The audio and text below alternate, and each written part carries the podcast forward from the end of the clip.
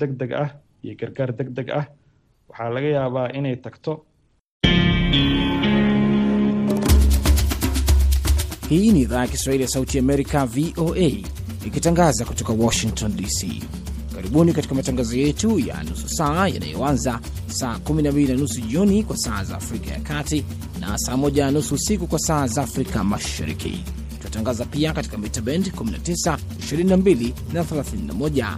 Tunasikia pia kupitia Citizen Radio ya Kenya, RFA nchini Tanzania 93.7, Kaya FM Mombasa na Mlimani Radio 106.5 Dar es Salaam.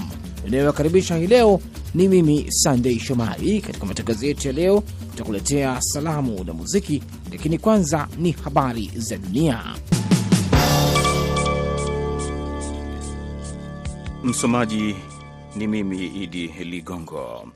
Kundi linalofuatilia rushwa limesema katika ripoti ya awali kwamba rais wa Afrika Kusini Cyril Ramaphosa hakuhusika katika kuficha kuhusu wizi wa kiasi kikubwa cha fedha taslim zilizofichwa kwenye msofa katika nyumba yake ya kijijini.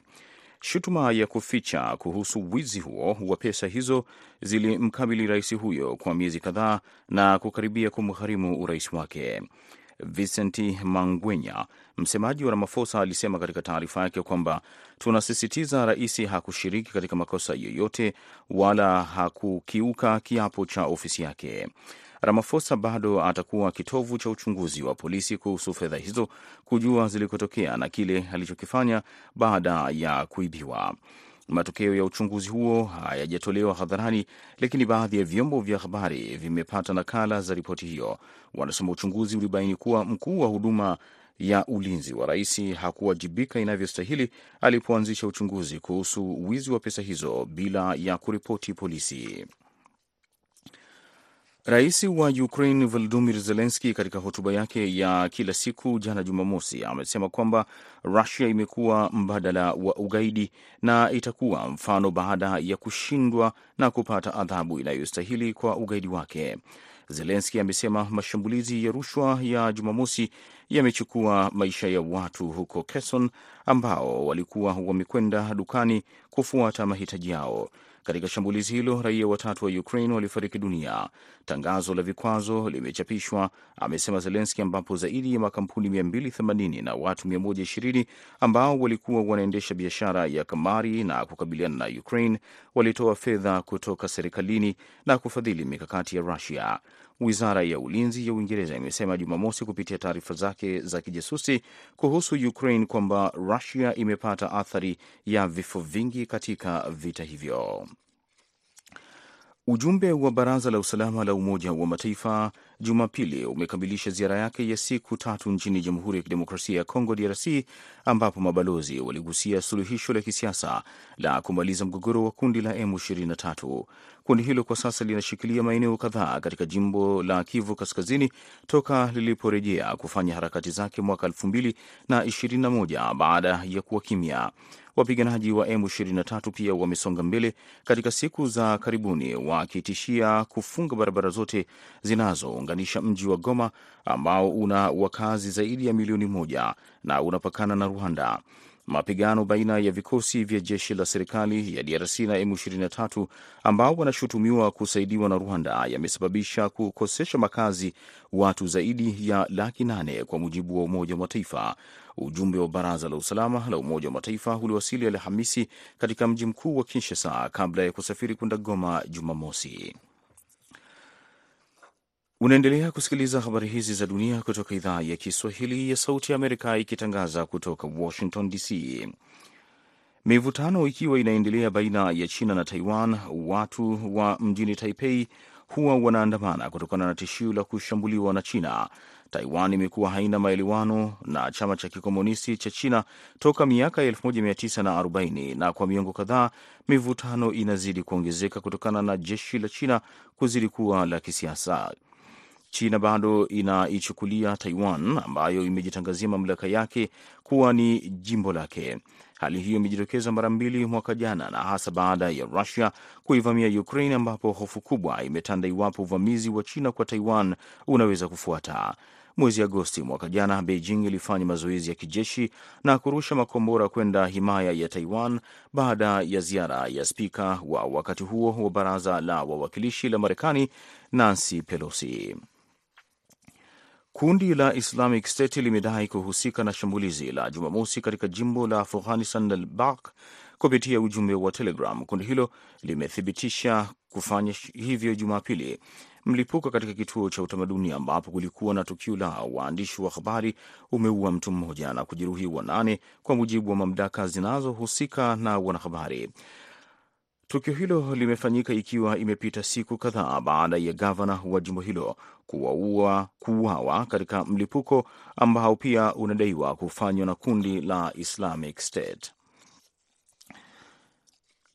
Na mwanadiplomasia wa juu wa Iran Jumapili amesema kila kitu kipo tayari kutekeleza mpango uliosimama wa kubadilishana wafungwa na Marekani, ambapo raia wake watatu wanashikiliwa katika magereza ya Iran. Waziri wa mambo ya nje wa Iran Hussein Amir Abdullahian alizungumza na shirika la habari la serikali IRIN kwamba wamefikia makubaliano katika siku kadhaa kuhusiana na kubadilishana wafungwa baina ya Iran na Marekani. Aliongeza kusema kwamba mpango huo ulitiwa saini na kupitishwa japo si moja kwa moja mwaka jana, na kilichobaki ni kwamba Marekani inafanya mipango yake ya mwisho ya kiufundi kabla ya kutekeleza jambo hilo.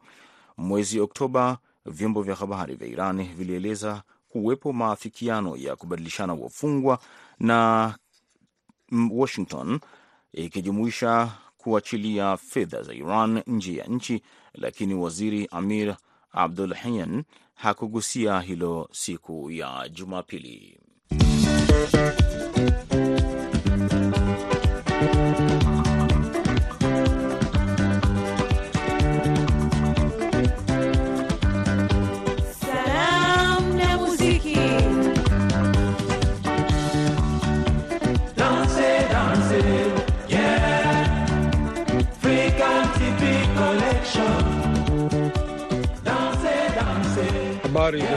Msikilizaji wetu popote unapotusikiliza. Matarajio yangu ni kwamba uko salama salimin. Huu ni ule muda mwafaka wa kufuata kipindi ukipendacho cha salamu na muziki kutoka idhaa ya Kiswahili ya Sauti ya Amerika, VOA, ambacho hukujia kila siku ya Jumapili saa moja na nusu jioni Afrika Mashariki na saa kumi na mbili na nusu jioni majira ya Afrika ya Kati. Msimulizi wako leo langu jina ni Patrick Nduimana, lakini kabla ya kuanza kukusomea ujumbe wako ni kukaribishe na wimbo huu safi kabisa Leila, ulioimbwa na Jean Pierre Nimbona maarufu Kidumu kutoka Burundi, akishirikiana na Otil Brown kutoka huko Kenya.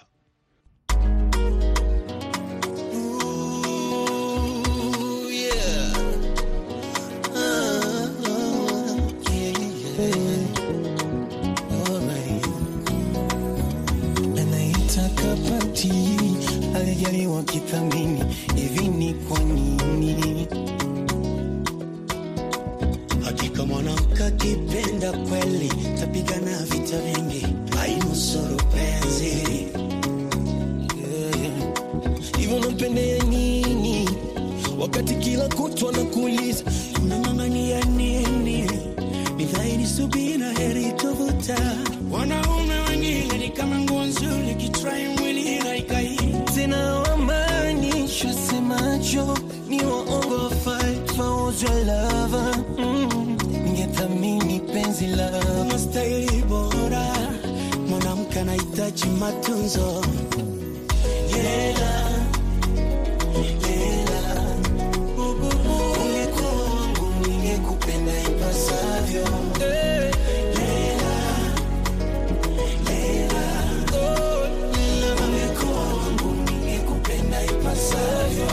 changu chako chako changu minawe na wewe. Tena, niachie utoto kutwa kucha machangu nikuoe, takuwa shujaa wako, ntakuliwaza, takufariji mama, ukinitaji mama nipigie simu yangu, nitakuwa shujaa wako mama, takuliwaza mama, nitakufariji mama, nipigie simu yangu, nitakuwa shujaa wako mama. Aliyebahatika kufungua kipindi hiki ni huyu Method Anthony Rutsikana kutoka Kenaini, Ngara, Kagera, Tanzania. Mmetisha sana hapo mjengoni. Salamu zangu ziwaendee Dusa Boy, Elias Anthony, Shukuru Mpanju, Amosi Rusule, Elia Wilibadi na wadau wangu wote wanaonifahamu. Tuko pamoja sana. Olivier Bakwira kutoka mji wa Goma, mashariki mwa DRC, anasema salamu zake ziwafikie wote wanaomfahamu kwa jina la Olivier Bakwira na kwa wasikilizaji wa VOA kwa ujumla.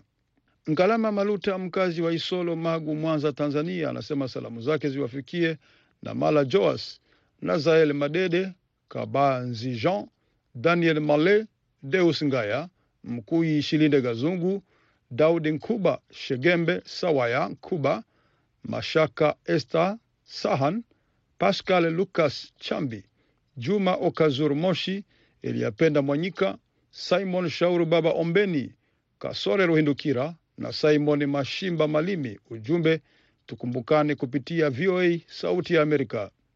Eliud Nandi kutoka Sumbawanga, Tanzania, anasema salamu za Jumapili kwa Emmanuel Humba, Salumu Chumu, Edi Migeto Junior, Michael Paulo Nonga, Bundala Tabu Budole na Mawazo Malemi wa Kasekese.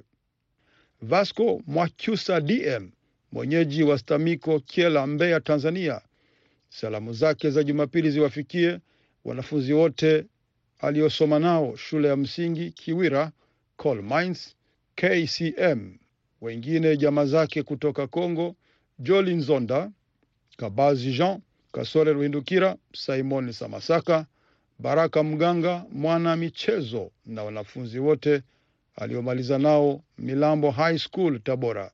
Shabani Rapwi, kijana mchapakazi wa Chamazi kwa Mkongo, Dar es Salaam, Tanzania, salamu zake anazipeperusha kwa Lukatoni Masawe, Jumadunga Sudi Kibaso, Matelefon, Mama Halima Salanga, Mariam, Mama Sila Pesa na wadau wote wa salamu Tanzania. Pascal Lucas Chambi wa Mondo, Kahama, Shinyanga, Tanzania, anasema Jumapili ya leo anatuma salamu zake ziwafikie wafuatao: Ngalama Maluta, Mako Embassy wa Kagongwa, Benjamin Puka, Nazael Madede, Doto Nyelele Mnguku, Bakari Saria, Biboy Ochieng George, Pawa Kalunga wa Kalunga, Padri Moshi, Andre Selesius Zombe, Mwini Kalonda, Jangwa Mangu, Vincent JJ Kaji, Kipese Kiarua, Kayuni Rashid, Evans Kirui, Revocat Dausoni, Zakaria Nyerere. Ujumbe, tukumbukane kupitia VOA Swahili. Jackson Manyehe Malugu, mkazi wa Mpendo Chemba, Dodoma, Tanzania, anasema salamu za Jumapili ziwaendee wafuatao: Kabazi Jean wa DRC, Emmanuel Charles MC Masai wa Babayu, Doto Manyehe Malugu wa Mpendo Chemba, Doto Gervas wa Nkuhungu, Mahenje Mwipi. Ujumbe, mwizi mkabizi shamba la matikiti. Hmm. Kabla ya kuendelea kusomea ujumbe wako, twende huko Congo DRC. Tunaungana na kijana machachari sana Inos akishirikiana na mzee wa kazi Awilo Longomba, wanakuja na kitu chao Maboko Milai.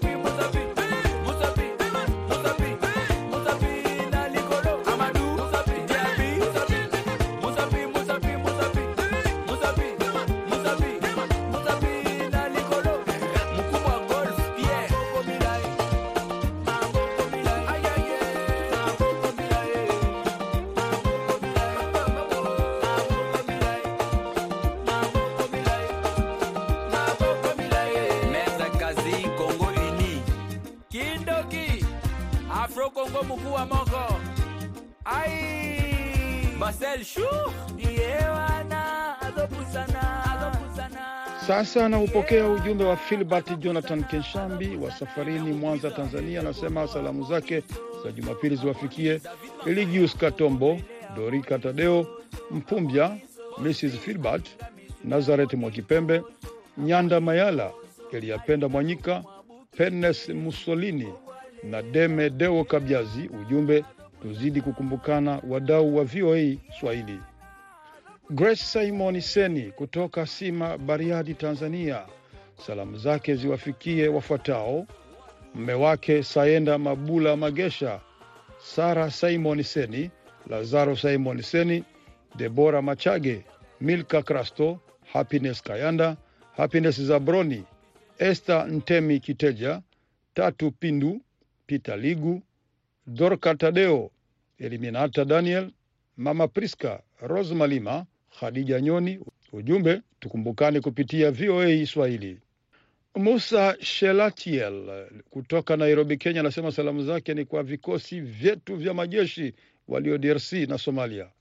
Richard Mena wa Arusha Unga Limited, kwa wajanja hizo ngoma ziwaburudishe wadau wote na watangazaji wote wanaoserebuka muda huu, tunatembea pamoja na watakia siku njema. Yohana Nyenza kutoka Kimara, Dar es Salaam, Tanzania, anasema salamu zake anazipeperusha kwa Hamza Ayubu, Matikiti Mohamed, Talikisio Mlegehe, Samehe Malila, Vasco Mwakyusa, DM Hussein balozi wa Elemi, Mbeya, Tanzania, Malimau Ramadhani, Shija Shija, Hamisi Nyumba, Kais Musa Kais, Filibert Jonathan Kenshambi.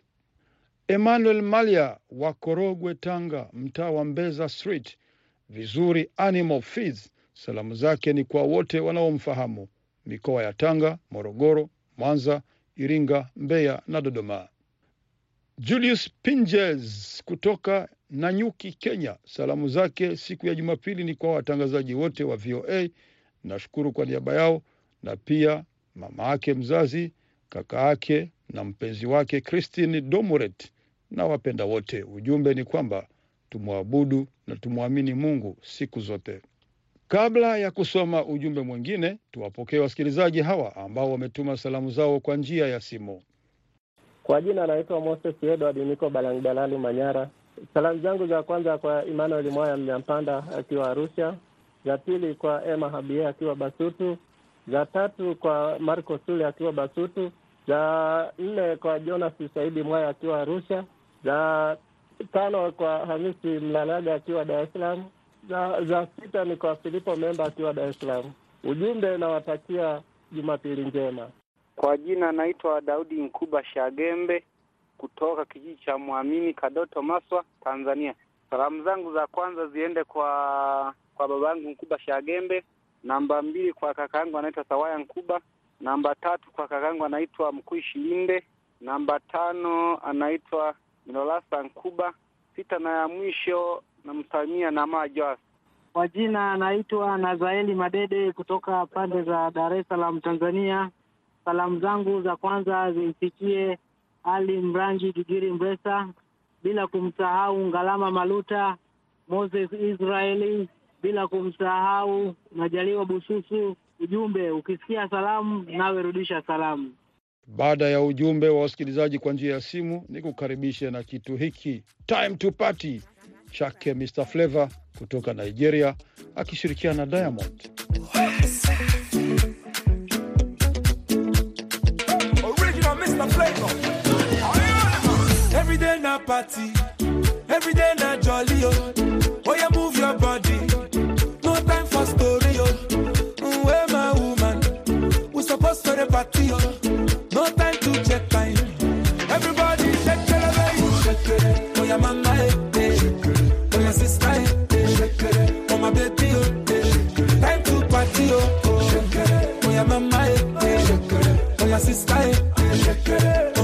Oh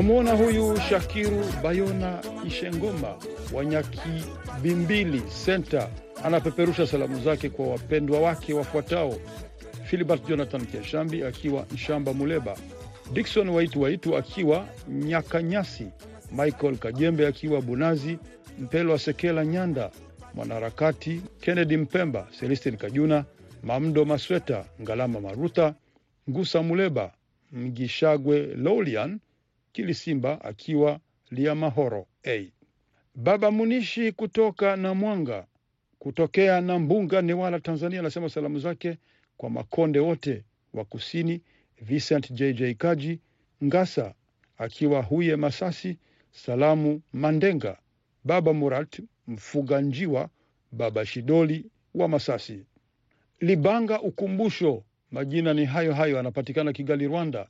Salamu zake anazirusha kwa Rukasa Bulauri Ngunguru, Musa Ngunguru, Maumbo Ngunguru, Felix Banyene, Bitabe na Mwomba Mungu, wote hao wanapatikana Ufamandu, Lemeka, Kishanja. Juma Hassan Jaka au Baba Anuari wa kituo cha teksi Dodoma, Tanzania, anapenda nimfikishie salamu zake kwa Simon Falesi, Miraji Mwana Kibinda, Rutahiwa Salum Busisi, Hamisi Kanal, Rotsik Malatu na mwanawe Anuari Juma wa Nzuguni, Dodoma, Tanzania. Ujumbe, salamu ni upendo. Kipindi cha salamu na muziki kinaelekea ukingoni. Ni washukuru wasikilizaji wote walioshiriki katika kipindi hiki. Namshukuru pia mwelekezi wangu Aida Isa. Hewani mlikuwa nami Patrick Nduimana, na waachia ngoma hii aye yake Davido kutoka Nigeria. Nina waageni nikiwatakia usiku mwema.